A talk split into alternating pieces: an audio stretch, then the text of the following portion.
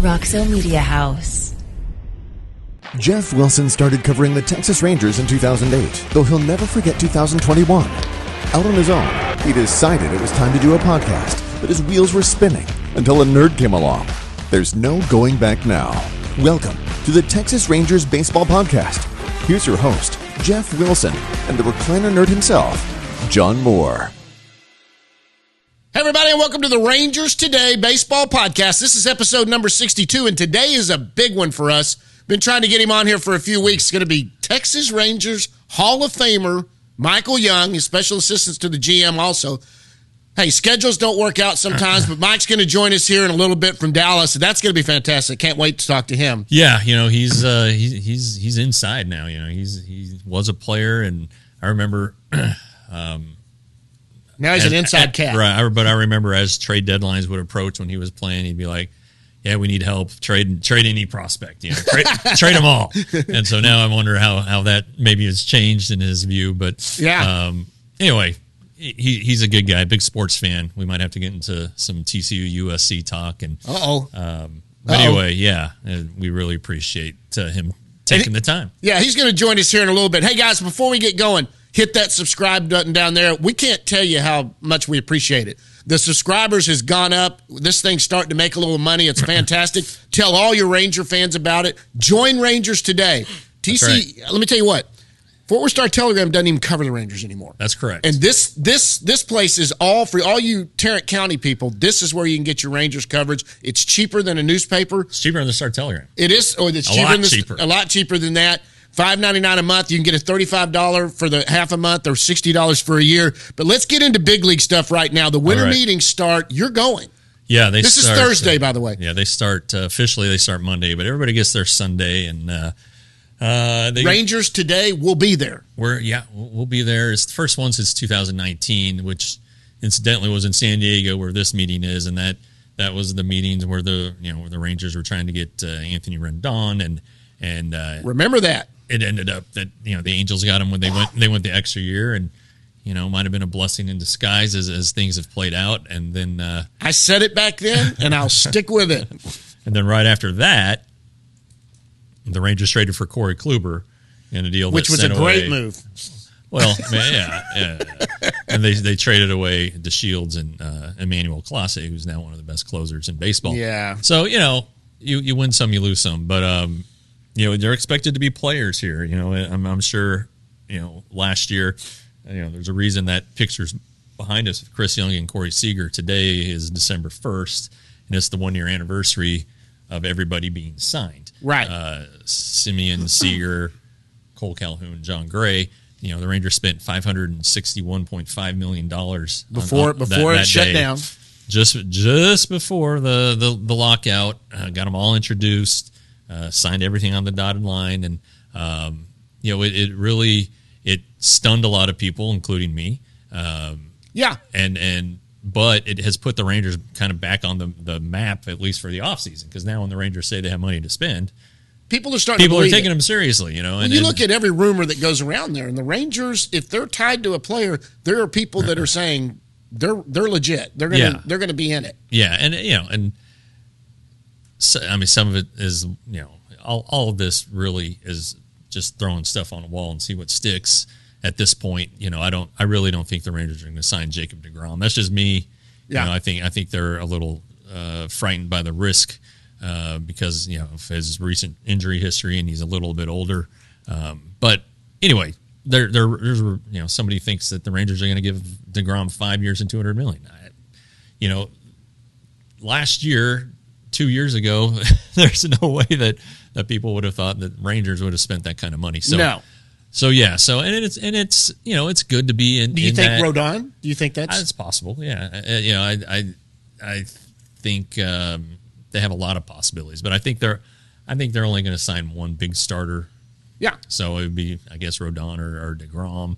I don't know where Senga falls into this from Japan. There's rumors around there that he wants to be with someone that he thinks is going to contend right now, which that could be the Rangers. But like you said, there's a lot that needs to be fixed. Sure, but you never know. He's on my wish list, but I could also see him going out for I mean, I'm not disappointed. If they get one big name, it's okay if they don't get Senga to go with it. It's a balancing act.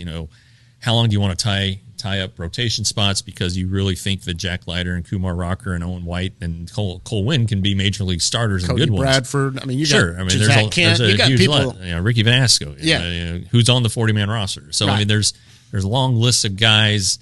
So it's like I said, it's a juggling act, and they help iron out the budget. You got guys who are pitching for $800,000 a year for 3 years you can help pay off that guy that's making $35 million a year. Absolutely.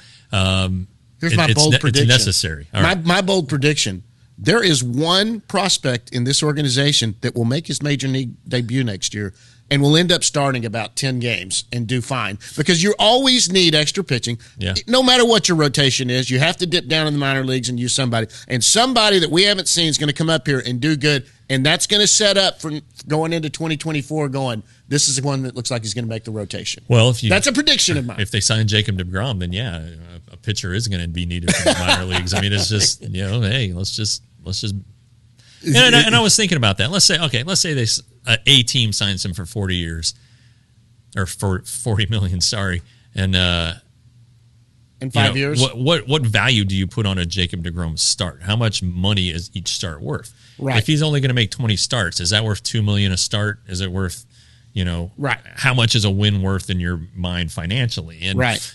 Now if he makes 20 starts, he's probably going to win. The Rangers would probably win.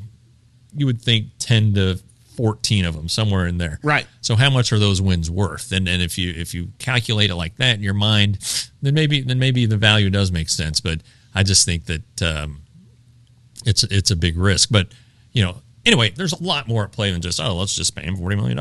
There's a lot at play, and I'm sure they've covered every possible scenario out there, stuff that you and I would never think of in 100 years, and so we'll see. But yeah, so the winter meetings are coming up. The Rangers signed, I think, came to an agreement with Lance Lynn at the winter meetings. What was that? The 17 winter meetings, or maybe it was the 18 winter meetings. Mike Minor was right before or after that.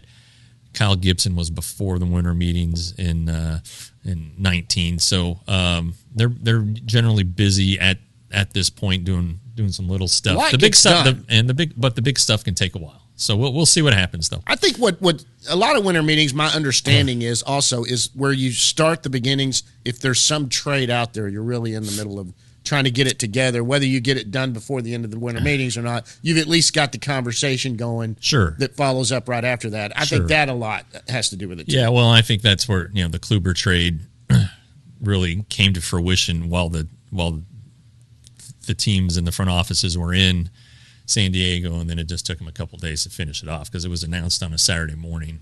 We were in line at an electronics recycling place, getting ready to get rid of all of our old TVs. And I looked at Twitter and I was like, "Well, son of a gun, we got to go home." So yeah. Anyway, what about bats? Today I saw where Haniger might be tied to the Rangers. Yeah. I predicted on my armchair GM that Joey Gallo, I still think that's somebody they might take a one-year deal on.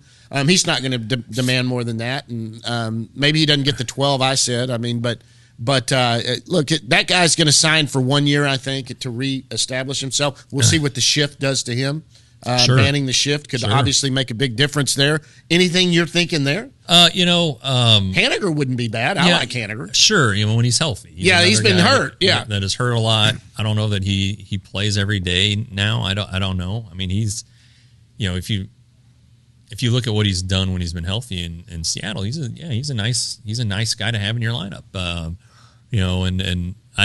Joey Gallo definitely wants to come back here. I think that's pretty clear. He never wanted to leave. Yeah.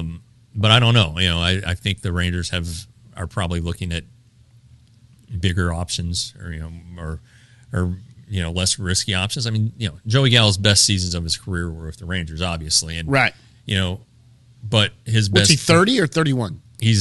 I don't even think he's right around there. I don't even think he's 30 yet. But okay. His best season was 18 when he got hurt, and didn't finish the season. He batted, I guess it was 19, .253. You know, and they're like, hey, that's an amazing year. Yeah. You know, and when he got traded by the Rangers to the Yankees, he was sitting around .220. Yeah. And, you know, for Joey Gallo, that's really good. You know, and so what does he was walking a lot then too. Walked a lot. You know, he called a walk a single, and so still strikes out a lot. You know, right. He misses pitches that are in the strike zone. That's the biggest problem. That's the problem. You know, you gotta. But I think, you know, I really think that he and Donnie Ecker and Tim Hires are a good match. Just what they're trying to implement with seeing pitches and knowing where the ball is going and what to lay off of.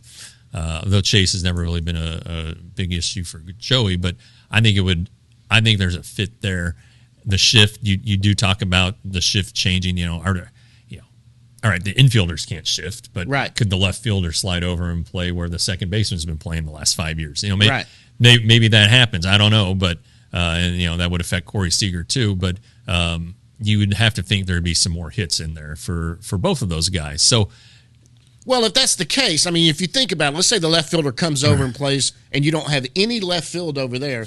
You talk about taking it the other way. It's okay to pop up down that line when there's no one over there to cover. And Gallo does hit a lot of pop-ups to left field. So, anyway. One thing about Gallo, though, that I like is he doesn't come here as just a home run guy. He plays defense. Right. He's got a cannon of an arm. He is good out there in the field. That's a good defender in the outfield that can knock it. Who's probably going to hit 30 home runs. Yeah, and you know people like him. He's comfortable here. You know what you're getting with him, right?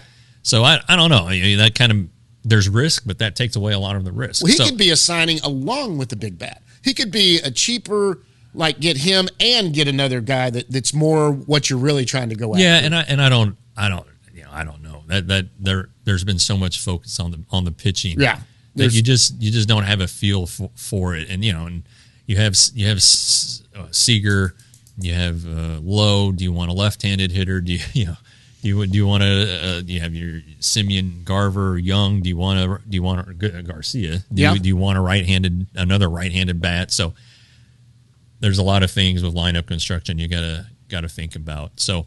Anyway, and one other thing that happens in the winter meetings, or right at the start, is the results of the Veterans Committee for the Hall of Fame. I was about to talk about it. Yeah, and TR got something coming up. Yeah, the memoir that's going to be out today.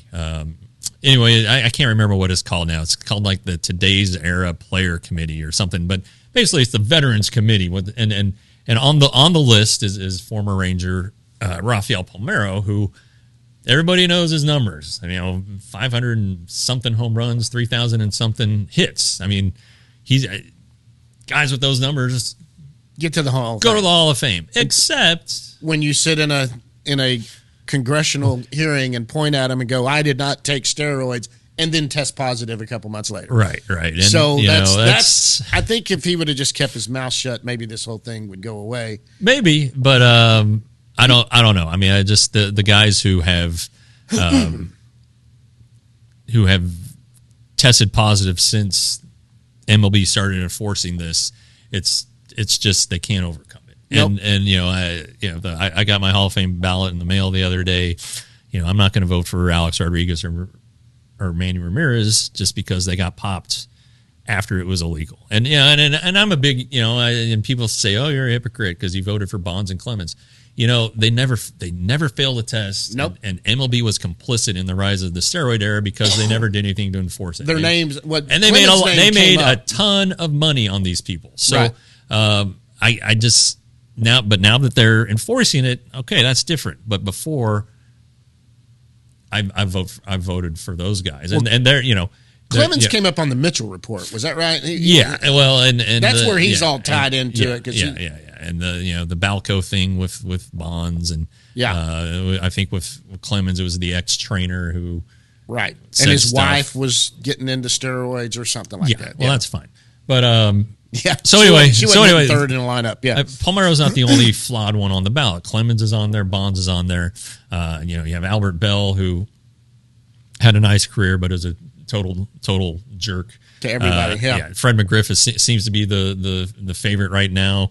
You have to get 75% of the 16-member ballot, so that or committee. So that's 12. You have to be first on 12.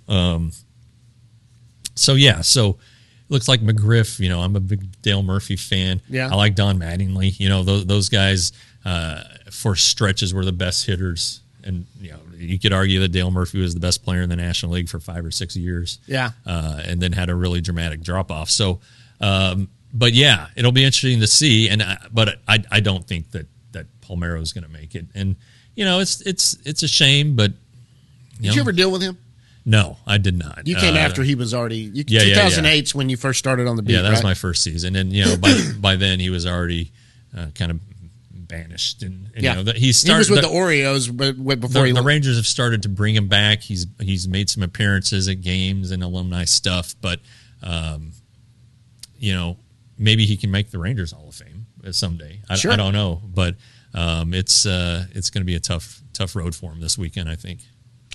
And we had the 1 year anniversary there. Yeah. Winter meetings, you'll be there Sunday. Yeah, you're heading out, which means we'll have coverage from there. Maybe you can get Boris. I mean, he'll usually hold court. He does hold court Wednesday or Thursday. It'll be Wednesday probably. I mean, it's a scene. It's embarrassing. There's so many reporters around him, and you know it's hard to get your question in there and get your microphone in there unless you position yourself well. But then, once you ask your question and you're done, you got to stay there for the whole thing because you're trapped. Yeah. So, you know, but enough people are there and they transcribe the whole thing, and it eventually will be disseminated to everybody. Yeah. But it's a show. But the winter meetings, kind of a beat down. You know, long hours, lots of time on your feet, lots of time wondering what the hell's going on. But it's a place that reporters have to be, really. I mean, it's the marquee event. Well, the beat writers, you're a beat writer. Beat writers need to be there. And it's just, I'm glad Rangers Today, guys, I'm telling you, we're covering it all.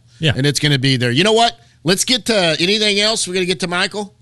Yeah, let's do that. All right, let's get Michael Young in here right after this, guys.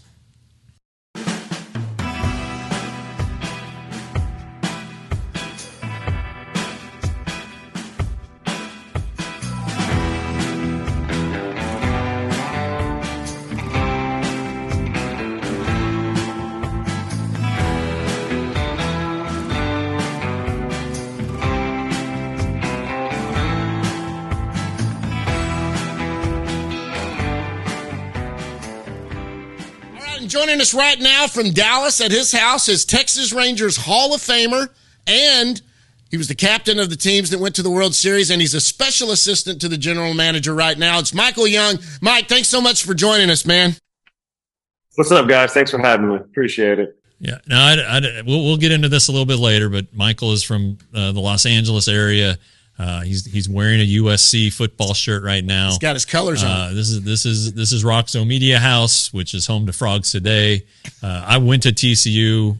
We got a TCU helmet on the table now. So anyway, we'll get into that in a little bit. But hey, right now we're both sitting pretty. All right, all we gotta do is take care of business this weekend, and we will. But TCU is totally looking pretty right now. I think they got to be in even if they lose, right? You would think. I mean, I think the 3-12-0 teams belong. You know, they went through their season, you know, didn't lose, obviously, and now they're having to play a bonus game. And the bonus game shouldn't hurt you while serving somebody else who didn't even qualify for those games. That's my opinion. That's been my opinion for a long time. Yeah, exactly. And I just think it'd be a travesty. But those brands, those Ohio States and Alabamas out there are probably looking pretty good to that committee. So yeah, we'll see. They always do. We'll see. Tell you what. Right. All right. The other business at hand. Why haven't the Rangers signed anybody, Michael? What's going on here?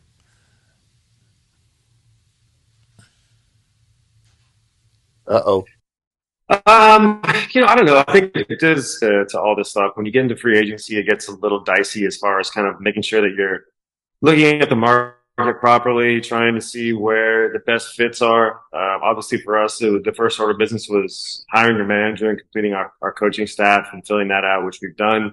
And now we turn our attention to the market. And, you know, it's one thing to go out there and target free agents, which obviously a lot of teams are doing right now, but it's another to also kind of go out there and try and survey the trade market too. So I know all the folks who are working really hard in our front office have their hand in pretty much all that stuff right now, and are just kind of waiting to see proper fits, and they'll be aggressive when they see it. How involved are you? Are you at the ballpark a couple days a week? Does it depend on the timing? You know, if something is close, they call you in. What is your schedule? For me right now, I mean, going to the ballpark isn't as important as just making sure that I'm in constant communication with CY and with the rest of the guys. But they're the ones who are in there, and it's always been this case. You know, I'm as special assistant, it is part-time. I've seen the way the guys go full-time, and it's insane. I got a ton of respect for what they do, for how hard they work, for the way they communicate as a team. And again, I'm really happy to be a small part of it, but I give all those guys the credit that they deserve. Me, it's a really hardworking group. And you don't want to be a full-time guy. No. The work sounds great. The work sounds great. And I've said this forever. It's just kind of like rinse and repeat with me. You can just probably find this and hit record. I love the concept of the work, whether it's in a front office or even in a dugout. But the time is something that I haven't just been willing to do. You know, people have asked me, when your kids get older, are you going to want to, you know, jump in a little bit more? And it's been exactly the opposite of what I've said. You know, I kind of said, oh, maybe, you know, at that point when my kids get a little older, I'll maybe be willing to jump in, but it hasn't been that way at all, man. I think as my kids get even older and they're in college, I'm going to want to go visit them. I'm going to want to go travel on my own. So I don't see myself ever hopping in full time. I just don't see it. Well, the one thing I've learned about kids is as they get older, they get busier. Yeah. And you know, I guess we weren't really prepared for it, and me and my wife, because my son is playing baseball for I don't want to say a select team, but a tournament team, and he plays basketball. Those tournaments aren't very long, are they? Jesus, our last tournament this year, Michael, was a one-day tournament, and the first game was at 9:30, and they ended up playing 5 games and went all the way to the championship game. We didn't leave until, and this is on a Sunday, until after 11. I mean, it was ridiculous. But the tournament, they're just a grind in the downtime. Good God, it's terrible. Crazy. I mean, yeah, I mean, we're probably getting off topic a little here right now, but I mean, that's fine. Major leaguers don't like playing double headers. Yeah. Like, major leaguers don't like playing 2 games in one day. And you're asking young kids to crank out, if they get on championship Sundays and you go until you lose, you can crank out 4 or 5 games in one day. Yeah. No, it's a mystery when kids burn out. Exactly. Yeah. Wasn't that way when I played. I mean, you just played your rec ball and you know, you played about 30. I walked in the field, dragged my shit with me, and I played a game at noon on a Saturday. I went home. I mean. Yeah, exactly. Exactly. A couple hours a week. Man. No, and it's, you know, we're doing some tryouts right now. And man, the tryouts aren't stressful, but it's like, what do you do? And it's unnecessary stress. We were not braced for this at all. And, you know, we want our son, first of all, to have fun. We want him to be able to. That's the main thing. Yeah, it's got to be fun. We want him to develop. And so we're just, it's like a constant, like, are we doing the right thing for him? And I mean, you have 3 boys. I don't know if they all play baseball, but, you know, my God. And then like our daughter plays on a really good soccer team, and it's just, it's nuts. You're an Uber driver. I wish we could go back 30 years because it would be a lot better. Really? Yeah, it is crazy. I mean, they do. I will say the kids are better at this age than they were around when I grew up. My son's better than me at the same age. And I have 3 boys. My oldest is a junior in high school, and I mean, like coming back to the earlier point is when the kids get older, you get even busier. I mean, you know, he's out of, you know, the young kid stuff. He drives himself everywhere, hangs out with his friends. They drive, they go out at night. You know, now it's real stuff, right? Junior, senior in high school stuff. Where are you going? Who are you with? What's there? You know, I go home, he goes out, but I'm home. Man, I'm there every weekend night, so I want to go to bed early, but I can't go to bed until I know he's home. Yeah. I don't know, you know, we're in constant communication. I'm going what he's doing, but if you know something happens, something goes haywire, I got to be in my car to go get him. So right. I mean, it's nonstop. It doesn't end at tournament baseball. I'll be the first to tell you on that one. Well, see, your kids are young. Yeah. Mine are the age of his boys, and I've got one 24. You're exactly right, Mike. I mean, they don't understand why is there a curfew. It's because I want to go to bed, but I'm not going to sleep until you're in the house. Right. So you're exactly right. Well, and I tell you what, though, Michael, one thing you told me, I remember this, when my sons first started playing baseball or t-ball, is like, you said you don't talk to them in the car about the game, good or bad. You just drive home and let everything cool off, maybe a cooling off period, and you can talk about them. But I don't jump my son's shit. I just can't do that. But yeah, it's a great tip. It's a great tip. It works. And they start getting older. And, you know, my son, who my oldest is 17, he's on the swim team in high school. He doesn't play baseball. But my 13-year-old does. He's serious about it. We're at a point now where we can talk a little bit more about it. I usually try and, you know, for the longest time, it was what you and I talked about. As long as they're in uniform, no talking about baseball after the game. Like, you got to let them, the ride home can suck for a lot of kids. And I wasn't going to do that to my kid. Yeah. So it became, all right, when we started talking about baseball games afterwards, all right, what went well? What went well out there? Even if, you know, in baseball, it's one of those games, man. Even if you have a good game, there's probably two or three things that you did shitty, just because it's such a tough sport. Right. So, like, even if you go 3 for 4, there a couple things went south, you know. But so it's like, all right, what went well? And then we go over what he did well. All right, well, base running, defense, you know, a couple at bats, great, whatever. And then I kind of just sit there, and he usually goes, "Man, I that one at bat because he switched it, or that one at bat right handed. I wish I okay, boom, there's my green light. All right, well, what happened? Did you expand the zone? Like." He usually kind of initiates it now, like things that he wants to talk about. So, you know, he's at a point now where we can really talk about game and chop it up the way I like to, right? Which is, you know, where we know that having fun and being a good teammate is important, but now we can get into the finer points of the game, which is something that I've been kind of dying to hop into for a long time. And I'm starting to he's starting to see all that stuff kind of pay off when he plays now. And another thing, when did bats get to be $400 and $500? Oh my God! What's up with that? I mean, it's a scam, dude. The whole thing, that's so bad.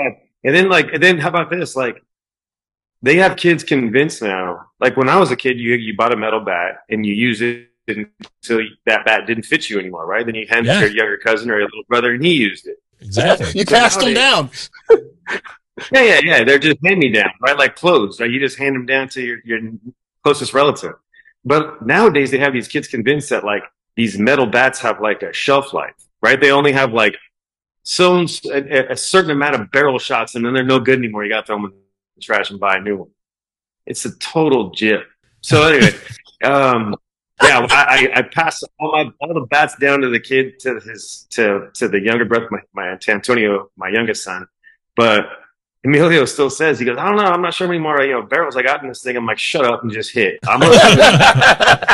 There's plenty of barrel shots in there, just hit. Like, and plus he's growing like crazy, so like you're not going to be using that bat for much longer anyway. But yeah, I don't know, man. The whole thing is super, super sketchy. Well, if you're hitting it that well with a bat that doesn't have many more barrels in it, wait till I get you the bat that has the barrels in it. Exactly. So you need to keep hitting with this one. Yeah, so wait till you start swinging wood bats all the time, and then we'll see. Yeah, I assume based on this conversation that Ian Kinsler is not knocking down your door to be a spokesperson for War Stick. Well, no, I mean, he's. I think they're actually doing really well right now, man. I mean, yeah, and Kim's working too. He works at it. I think the biggest thing that I'm excited about is they just came out with pickleball gear. So nice. And War Stick has all the cool designs and the colors and all that fun stuff. So yeah, I'm gonna pull my old man hobby and get all over him for pickleball gear, because that's probably my next venture. Your next thing, yeah. The my son actually has a War Stick bat, and yeah, it's good. And pickleball, that's where my wife's 40th birthday party was, at Chicken and Pickle in Grand Prairie. They're not a sponsor, but they need to be, and they have great chicken strips, but. My wife wants to do that. Michael, they play a ton of pickleball and have for years in Surprise, and so it's finally catching on. It's finally the rage. That's something I can do as a fat dude. I mean, that's something I could get me back. I'm starting to work out now and get back in shape. But pickleballs looks like something I can't run a baseline for. For tennis anymore. I'm gonna have to play some pickleball. Wait. So, not to go back to baseball, but another thing I remember from the past is that you as a Major League Baseball player on a competitive team that was in contention, you were always very willing for the front office to trade away prospects. I wonder, Michael, has that changed with how you see the organization now and your role?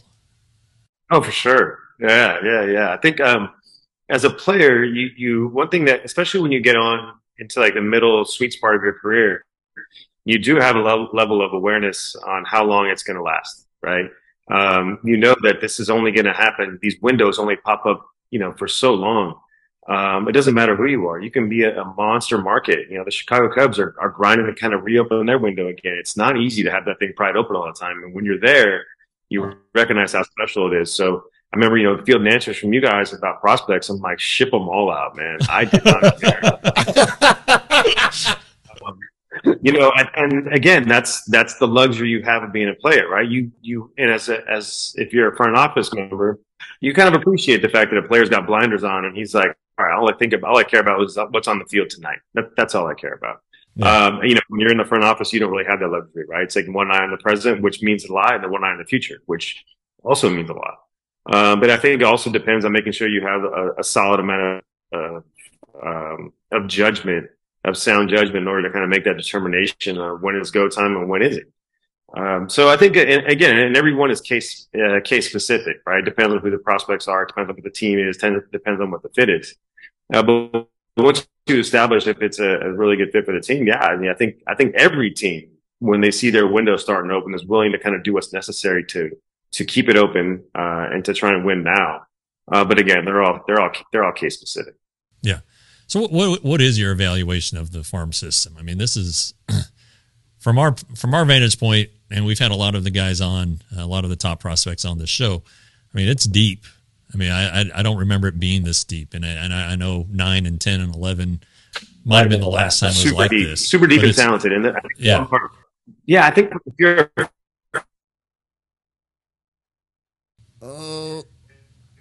Hang on, Michael. You're breaking up a little bit. Hang on. So you're the Ranger fans are a way to make the fans kind of like chill on what's happening at the big league level, if that makes sense, right? All right, we're losing at the big league level, but damn, our farm system is sweet. And after a while, the fans are kind of like, all right, great.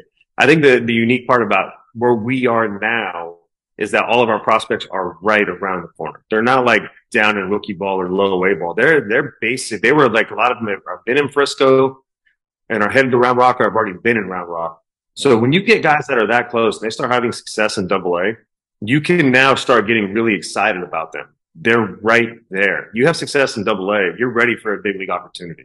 And we have guys who have had success there. So, then you talk about the guys that we have that we know are talented and now starting to kind of like scratch the surface on what they can do. And that's a really fun part of development. Again, you talked about the depth, but it's also high-end talent too. I think that this is the year where we see not only like our last year you started to see it where our guys started having some success along with their ability. And I think in 2023 is where you're going to see kind of that perfect storm where you have all that depth, all that ability, and you're combined with production, and that's when farm systems really explode. Yeah, it seems like it's a tough situation that Chris and the front office find themselves in because of what you just said. The prospects are right there, but you gotta start winning, 6 straight losing seasons. So and we were talking about this in our first segment. There's a big juggling act here, like how long do you want to lock up a pitcher, a free agent pitcher, because how you need these young guys to help balance the budget for one, but they've got a chance to, I guess the dream is the late 90, early 2000 Oakland A's, where you can pull a Mulder, Hudson, and Zito out of your farm system. But it just, so how much of that is in the thought process right now? Yeah, I think right now, I think actually they're kind of independent, right? Like we want to make, either way, we have got to make sure this next wave of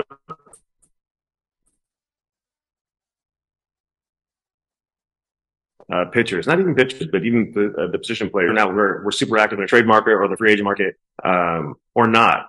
We've got to make sure this next wave of players comes up and contributes to the team. That's going to give us an opportunity to do everything, like you said. You want to make sure that for so many reasons, it's important to get young players to contribute. I think the fan base can identify with them right away.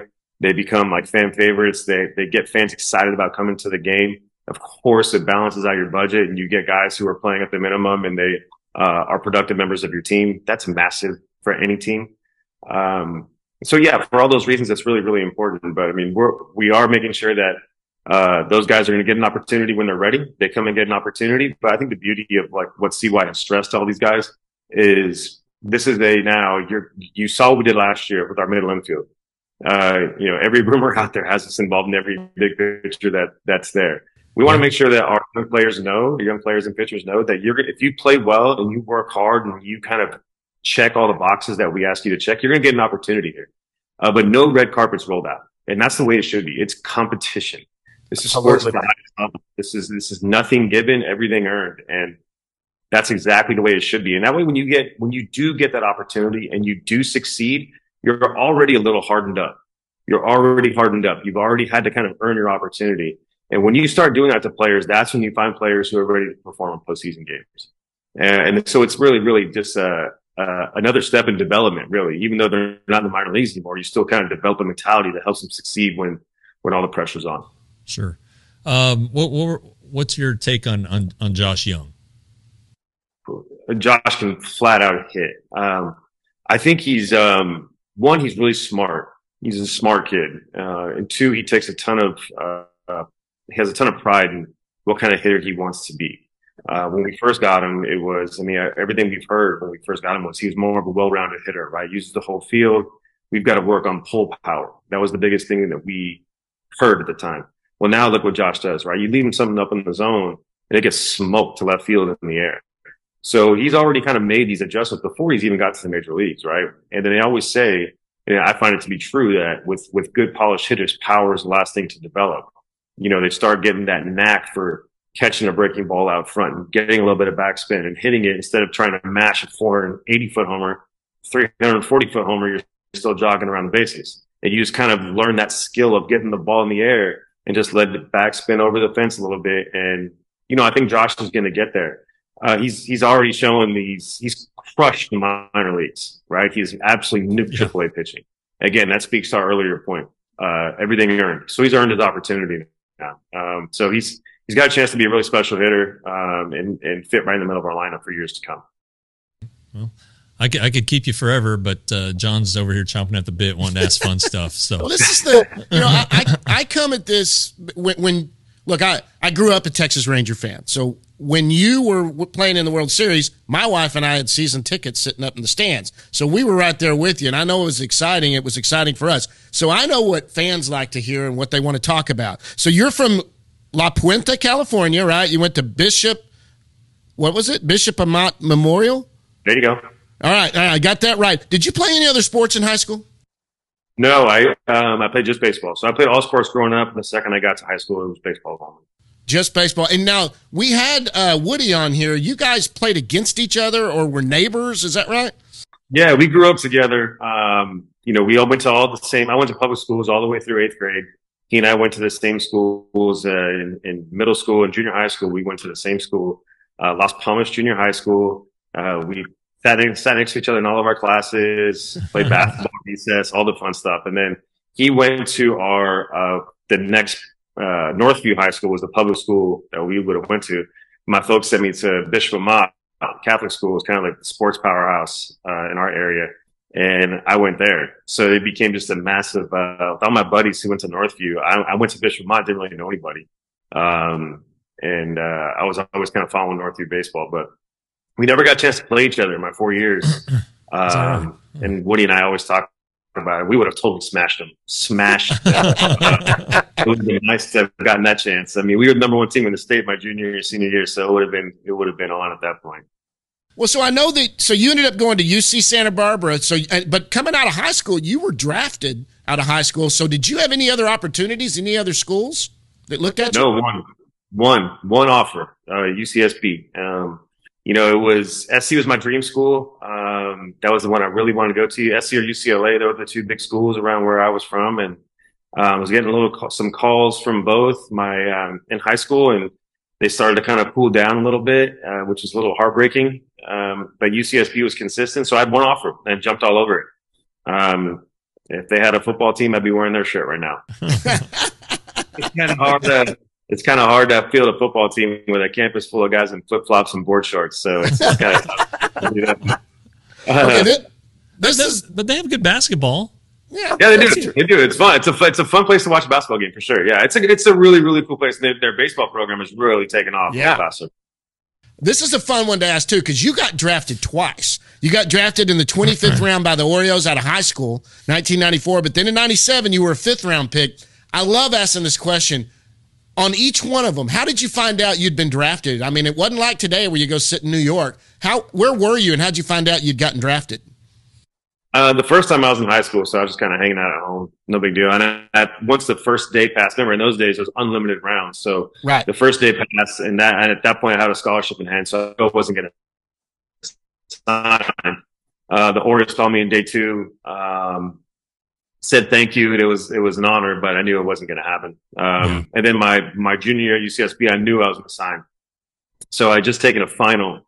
Went back to my apartment to take a nap. My roommate woke me up and the phone rang, and it was Billy Moore, the scout from the Blue Jays, and told me I got drafted. I was super excited. It really is a special moment when I can imagine every sport when you find out your that step one of your lifelong goal is finally here.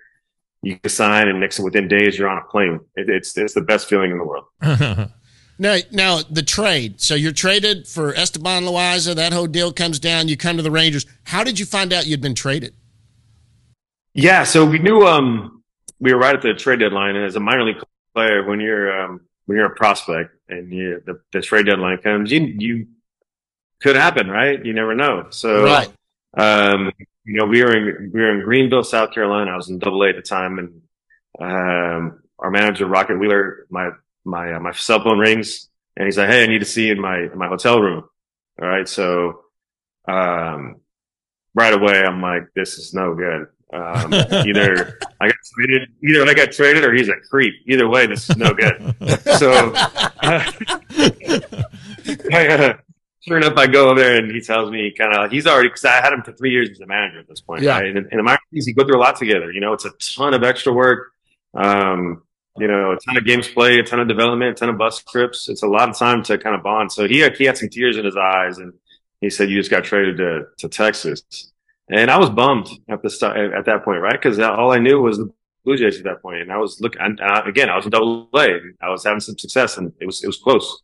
But I kind of got over it pretty quickly because it's during the season trade, so you don't have any time to think about it. Next thing you know, I'm in Tulsa next day, in Tulsa, and I'm playing that night.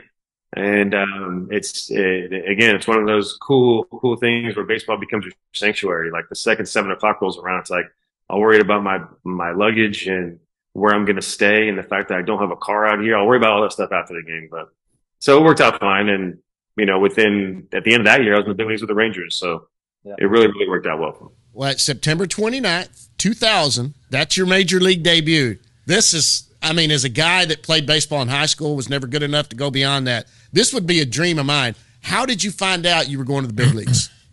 Yeah, I was all packed up. I was getting ready to go to the Arizona Fall League.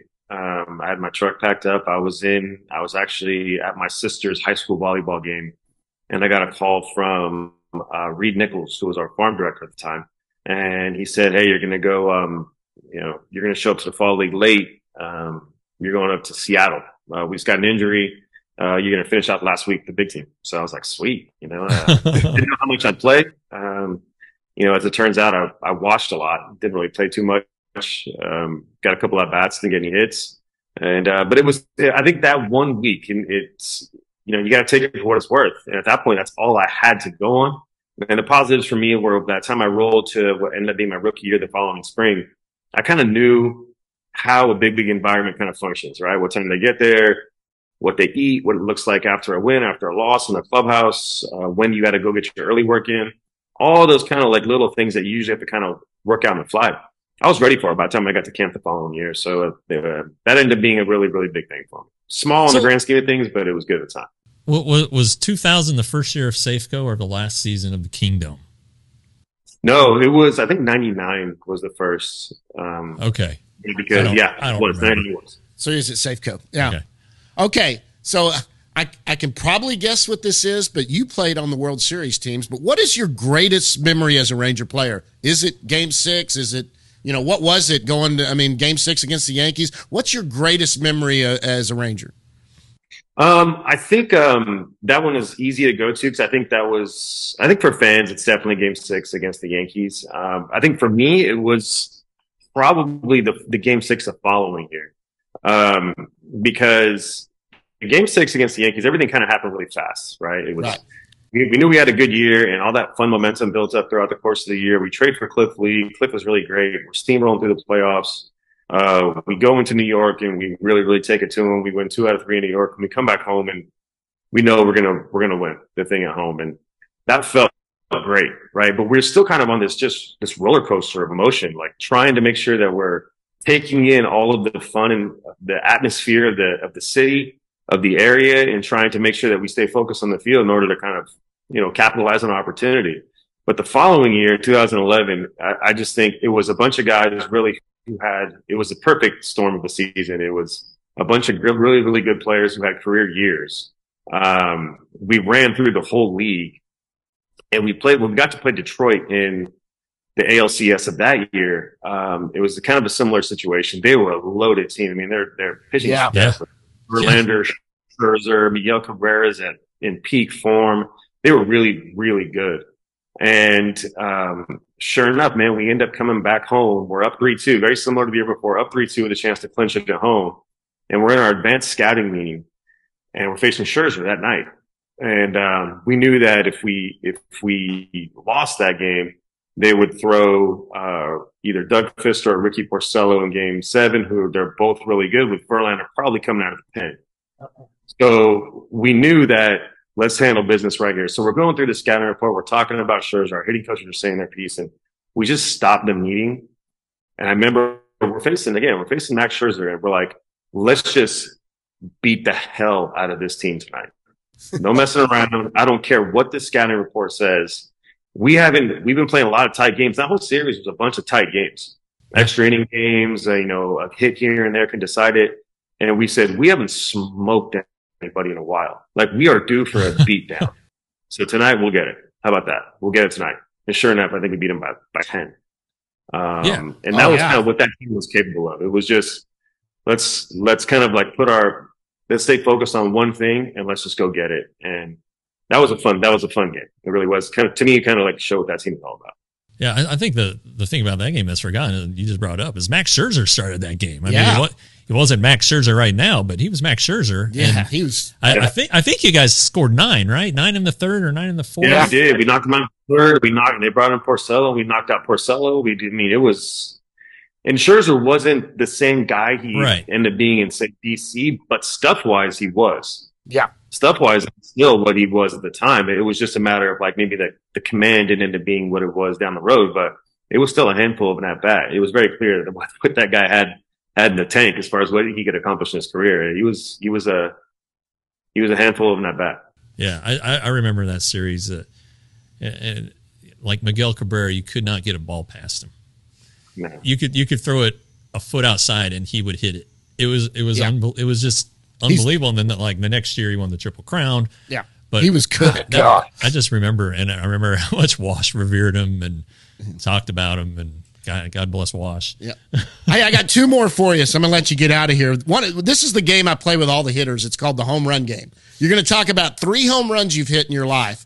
First one's real easy to always do, and sometimes your second one, you have 1 or 2 of them. First one is your first home run you ever hit over a fence. How old were you, and do you remember where you were? Yeah, I was 12. I was playing at Community National. It was a first pitch fastball from Matt Miller. Matt Miller. Right. I hit when I was 12. I think I hit the. I have an elephant memory when it comes to this stuff, dude. I'll be here all day long. It was we played. I played for the Padres. We won the league that year. We won the city championship that year. And I hit, like, I think 7 homers in, like, a 20-game schedule. And 3 of them were off Matt Miller. That was just the first one. Oh, wow. Okay, the second one, most exciting. Now, it could have been whether it was college, minor leagues, major leagues. maybe a walk-off or tie up a game or anything like that? What if you have a couple of them, that's okay. What's the most exciting home run you remember hitting? Exciting. You would think there'd be big league games. I remember when I was in college, we were playing, it was my junior year, and we were playing at Wichita State. And the guy I was facing, I had a little bit of a back and forth with. I had faced him that summer in Alaska, and sure enough, I hit a homer my first at bat. And at this point, it was my junior year. The draft's right around the corner. I'm kind of starting to smell all this stuff. Like, it's starting to really become real in my head. Yeah. And it was kind of like college baseball back in the day, right? There's no TVs out there. So one home run means, like, stuff's about to happen. Sure enough, I get two balls whizzed above my head the next at bat. And then the third pitch, I hit it off a scoreboard. And I think it was the one homer that I pimped in my entire life. I mean, it was, I never, ever did a homer. It's hit it, get my head down, get around the bases. But I had fun with that one, man. There was a lot of people in Wichita, Kansas, who didn't like me after that game. That was a fun game. Few balls was by the dome. Yeah, I had some fun hitting that one. Okay, last one. The bomb. The one that the moment it hit your barrel, you knew it was gone. Who was it against, and how far do you think it went? Whew. That's a good one. That's a really good one. One thing that sticks out, I think it was 2009, one that sticks out. We were facing Detroit, and I hit it, I think, at our park. Yeah, it was, I felt super locked in at this point in the season. And I think it was off Ryan Perry, kid who came out from Detroit, throwing really, really hard. So, you know, he just doing all the hard work, right? You just got to put barrel on it. Yeah, I hit one like left center, and it kind of just really clipped it perfectly. I don't know how far it went, but it was one of those ones that right at contact, it was, I'm going to get around the bases, but I kind of want to watch where this thing ends up a little bit, because that was, those were the. That's a good feeling. I hit one in my life, so it's real easy to remember the one I hit my junior year of high school. Right. Okay, last one. This is the fun one. It's what's something nobody knows about Michael Young. Let me give you some examples so you'll know where you're going. Jack Leiter can't stand peanut butter, so that's weird. Here's one that I always find funny. JD has been on here a couple of times. JD has airplane underwear.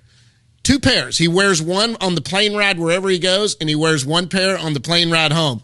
That was, he said it, so I mean, he said it. He said that's his airplane underwear. It's on the record. CY, he likes, he's really into the true crime documentaries. Yeah. He's really into that. What is something nobody knows about Michael Young? Well, shit, I can't say that I don't like clowns. That became a thing. Yeah, that's a thing. That's a thing. I guess I will say on this one, like, where it originated. So it's a super real thing, and I'm not afraid of them. There's a big difference between not standing something and being afraid of them. I am not afraid of them. But it is real. Like, I freaking hate them. So when I was a kid in my grandfather's house, I got pictures in my phone that maybe I can show you guys at one point. Actually it was my uncle's house. Sorry, I'll make this really quick. He had pictures of clowns all over the house, right? So I got a picture of this thing right here, this thing right here. I got family photos. I got all kinds of crap in my house. It's clowns everywhere. I remember walking in every freaking time, every holiday, every birthday, everything, every first communion, baptism, all this stuff. And I'm looking around, I'm like, what the hell kind of prison of terror am I in right now? It was, and they were like all kinds of clowns. It was ones, you know, that you can see like squirting the flour in the water, the paint face, all the stupid, and then some really creepy looking ones too. So that's kind of where it originated. And it really, really kind of came full force when I went to the circus, like in high school, and I hadn't really thought about it much at that point. And then, sure enough, I had this. I'm having a good time, and then all of a sudden, the clowns came out, and I'm like, these different things, dude. If I ever like get squared up by one of these things, it is on. I don't trust them. Yeah, I think they're evil, dude. And the guy who like plays them, I don't just consider him to have like, that's not your normal gig. I think you're doing stuff on the side. I think you're robbing cars. I think you're selling meth. I think you're doing all kinds of weird stuff on the side to cover up for your clown gig. Yeah. There's document. I mean, the most infamous clown of all time is John Wayne Gacy. I mean, you might be onto something, Mike. I tell you what, you might be right. I am. I read it just to kind of try and power through the fear or the Didn't help. Made it worse. The whole thing. All right, you got anything else for Mike? No, just thank you for doing this, and hopefully TCU and USC take care of business and both advance. I'd like to. I'm not going to sit between the two of you. Y'all going to be swinging at each other there on that. You know, Michigan is Derek Holland, and yep. Georgia is the guy for the morning news. So yeah, there could be some battles here. That'd be fine. Yeah. Mike, we can't thank you enough for coming on, man. And we really appreciate you taking the time. You got it, guys. Happy to help. Happy holidays. See you guys. All right. Michael, thanks. Michael Young, Hall of Famer for the Texas Rangers, also special assistant to the general manager. Thanks, Mike. You got it, guys. Take it easy. All right. Take care.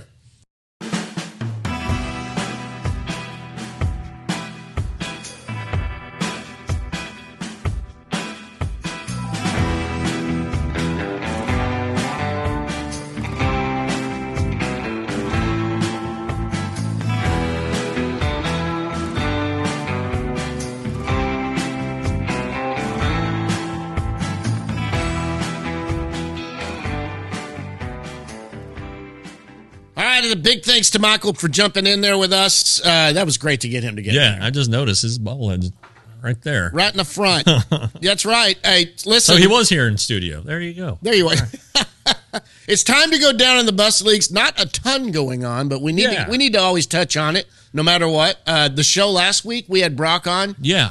What a great kid. Yeah. And, he's working out and he's sounds like he's his program. He's on it, but I wrote about this before Thanksgiving about the, it was year one of Porter and Kumar Rocker, and really, as we talked about, just unbelievable that the Rangers were able to get these two guys. Yeah, oh sure. I mean, it was a divine intervention, really, and so the Rangers got them. Obviously, different pitchers. One guy's a man, one guy's a teenager, and so they took different developmental paths. Rocker wanted to pitch, and they built him up, made sure he checked all the health marks, and, right?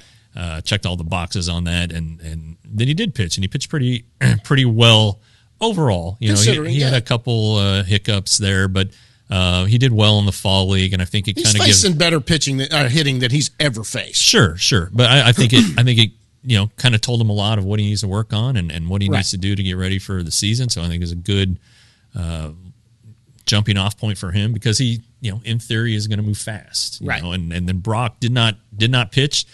They didn't even let him throw live batting practice, which I thought was interesting. They didn't want him to, I guess, rev up his engine too much. And, they were very cautious. He'd had the long layoff between the draft and the end of his high school season. And then, you have a couple more weeks until you sign. So there's really no need to rush him to get him to Hickory, to pitch four innings. So they just took their time with him, and then I think he, as he said, it was beneficial. He feels like he has an idea of what professional baseball is like and what the work that is involved in it behind the scenes that nobody sees. So it'll be interesting to see what they do with him next spring. I don't know that he would necessarily go to an affiliate right away. He might do the little complex league for a couple starts. Well, and he might not even do that. It might just extended spring. It might, extended spring, a deal like they did with Sajasi 2 years ago, and our buddies Ian Muller and Cam Cawley this year, where they just held him back a little bit and then let him go and get a feel. The pitching's different these days. It's once a week, so that's all right. You can pitch out of the bullpen, piggyback system. So there are a lot of ways they can work it where he gets a taste, but doesn't feel like he has to go 9 innings a game, something like that, and really monitor what he does. So it'll be interesting to see, but year one, whether it's 2 or 3 months, whatever constituted their first year under contract, I think they weren't hurt, so that's good. Yeah. That's the biggest thing. And so you got to protect that. You could deem it a success, I guess, if you want to do it, but it was much better than it could have been. I mean, absolutely, yeah. And then we got a picture of Evan Carter back there, who you boldly predicted is going to be the starting center fielder for the Rangers at some point next year. Hey, what? Maybe. You know, the Rangers, listen, and look, it's me dreaming again. You know, I always come from this, from the fantasy side of it, right? I always have fun there. The Rangers haven't had, since Elvis Andrus, they haven't had the 20-year-old that's come up and just taken over. Yes. And nothing against Leote. Leo, if hopefully Leote's playing so well that doesn't have to happen. But look, he's starting out at AA. If he's killing AA and does like he can, getting on base, he doesn't have to hit 330 homers. But what I'm saying, he's producing, doing it. He's good defensively. This is a kid that I'm hoping – I want to see that kid solidify and come up, and they have to do the Elvis Andrus thing and go, you know what? He's ready to be here. Let's get him out here. We're winning now, and this guy can help. Yeah. That's what I'd love to see. If it doesn't happen, it's just my fantasy that doesn't come true. And it's another year of development. So he doesn't have to be on the 40-man right now. So, but this guy is – they always – you hear it from different guys that cover the minor leagues. You have to have an alpha male. You have to have that one alpha male, you know, like a Tatis or a, you know, like a Soto or whoever that comes up through a system that just – and this is the closest they have to the alpha male right now. Right now. Okay. Maybe starting pitching. There's a couple of guys like Leiter and Rocker that could be, even Porter, that could be the alpha male that we could see come up, but none of them have done that yet. He's 19, about to be 20, and he's hitting at every level where he's the youngest guy in there. Yeah. This is our guy that maybe could be our alpha male. He could be a Cody Bellinger before he played like he did the last couple of years and get up here and be a solid middle-of-the-order bat that hits 25, 30 home runs, hits close to 300, an all-star. Yeah. Right? A homegrown all-star? Sure. Okay. All right. That's mine. Well, no, he is 20. He turned 20 in August. He's getting married here this month. I think the 17th. Well, he's too old now. Never mind. Congratulations to him. But, that's one thing that, he understands the strike zone. And if you have an understanding of the strike zone, you're ahead of the game. And, obviously it's going to be different for him at whatever level he's at. Yeah, he's about to play. It's about to get real. He only got a week of AA plus the playoffs. Right. He did okay, but he did Triple A's a lot of breaking balls and breaking stuff, so maybe he goes there and gets a little bit. He's likely starting at AA. I mean, there's no reason to start at AAA. Right. He's going to start at AA. Yeah. So you folks here in the Metroplex, you've got to get out and watch him play. But that's what he needs. He needs to get to AA and just do what he's kept doing. And it's going to be exciting to watch him play there. All right. I'm off my soapbox on him, but he's my number one prospect. Sure. I'm sorry. Nothing against Leiter, who I think is going to easily could be a front-end rotation guy. I think Rocker could be that. I think Porter could be that. White might be the best pitcher in the organization right now. I mean, they've got some guys there, but this guy right here is doing it on the field. And, of course, I'm really high on Zavala, too, but he's hurt. Yeah, he's hurt. So, he's a little banged up, but... Yeah, so again, good stuff is happening in the farm system, and a lot of currency. Exactly. It may not look the same after this this next week. It may not. Yeah. They're gonna. I think is there anybody you think the most likely to get traded because he just doesn't really have a position? Well, a lot of people have said Foscue, but that's who I thought. I think that Foscue can headline move him around. Yeah, he can play first base. Anybody can play first base. Right. But he's a good enough fielder at second base that you could move him to first base. Sure. I mean, and he could be a good defender. You could try him in the outfield. Sure. You can DH him. I mean, if there are people in the organization who are extremely high on his bat and do not want to see him traded. So we'll see what happens there. But, you hear the talk about one of the two shortstops and Josh Smith who could get traded. That's entirely possible. But there is, I don't know if you want to say. You could go deep. I don't know if you want to say surplus, but there are enough trades that can be made where the Rangers' depth wouldn't be hurt. No, so it goes deep. There are organizations that could dig deep into the Rangers organization and pick up some nice players. Yeah, we're not even talking about. Sure. Because they're there. Huge list. Yeah. I tell you what, I saw. I'm not going to say where I saw it, but somebody went to Fall Instructs and looked at stuff. The name that's coming out of Fall Instructs that really kind of – he didn't have a great season was Cam Cawley. And all of a sudden he's doing pretty well again, and we liked it. We had him on here.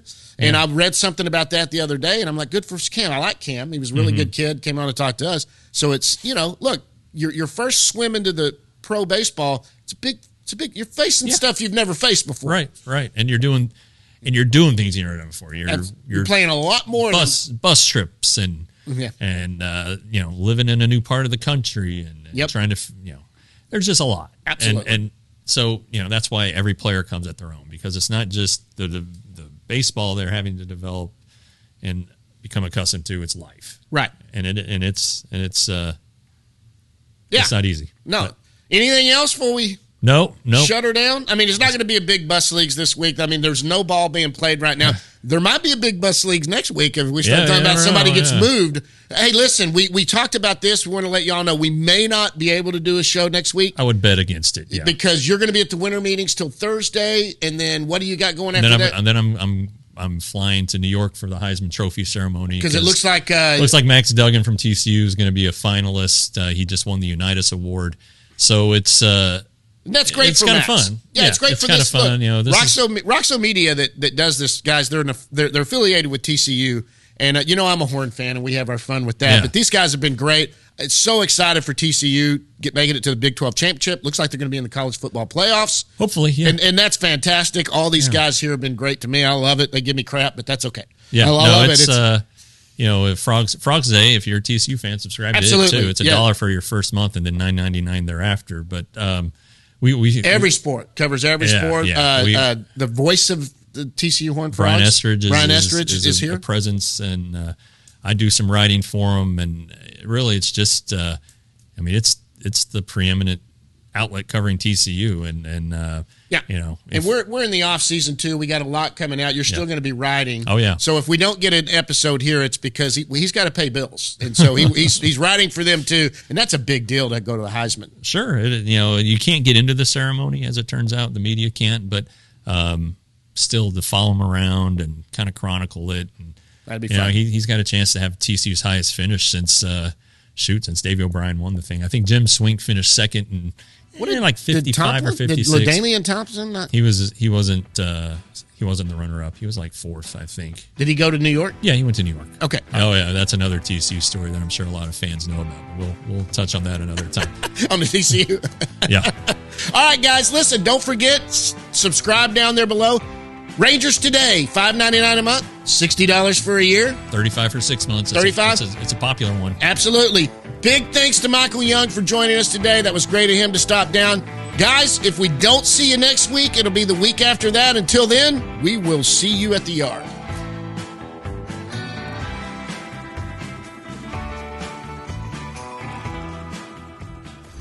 Roxo Media House.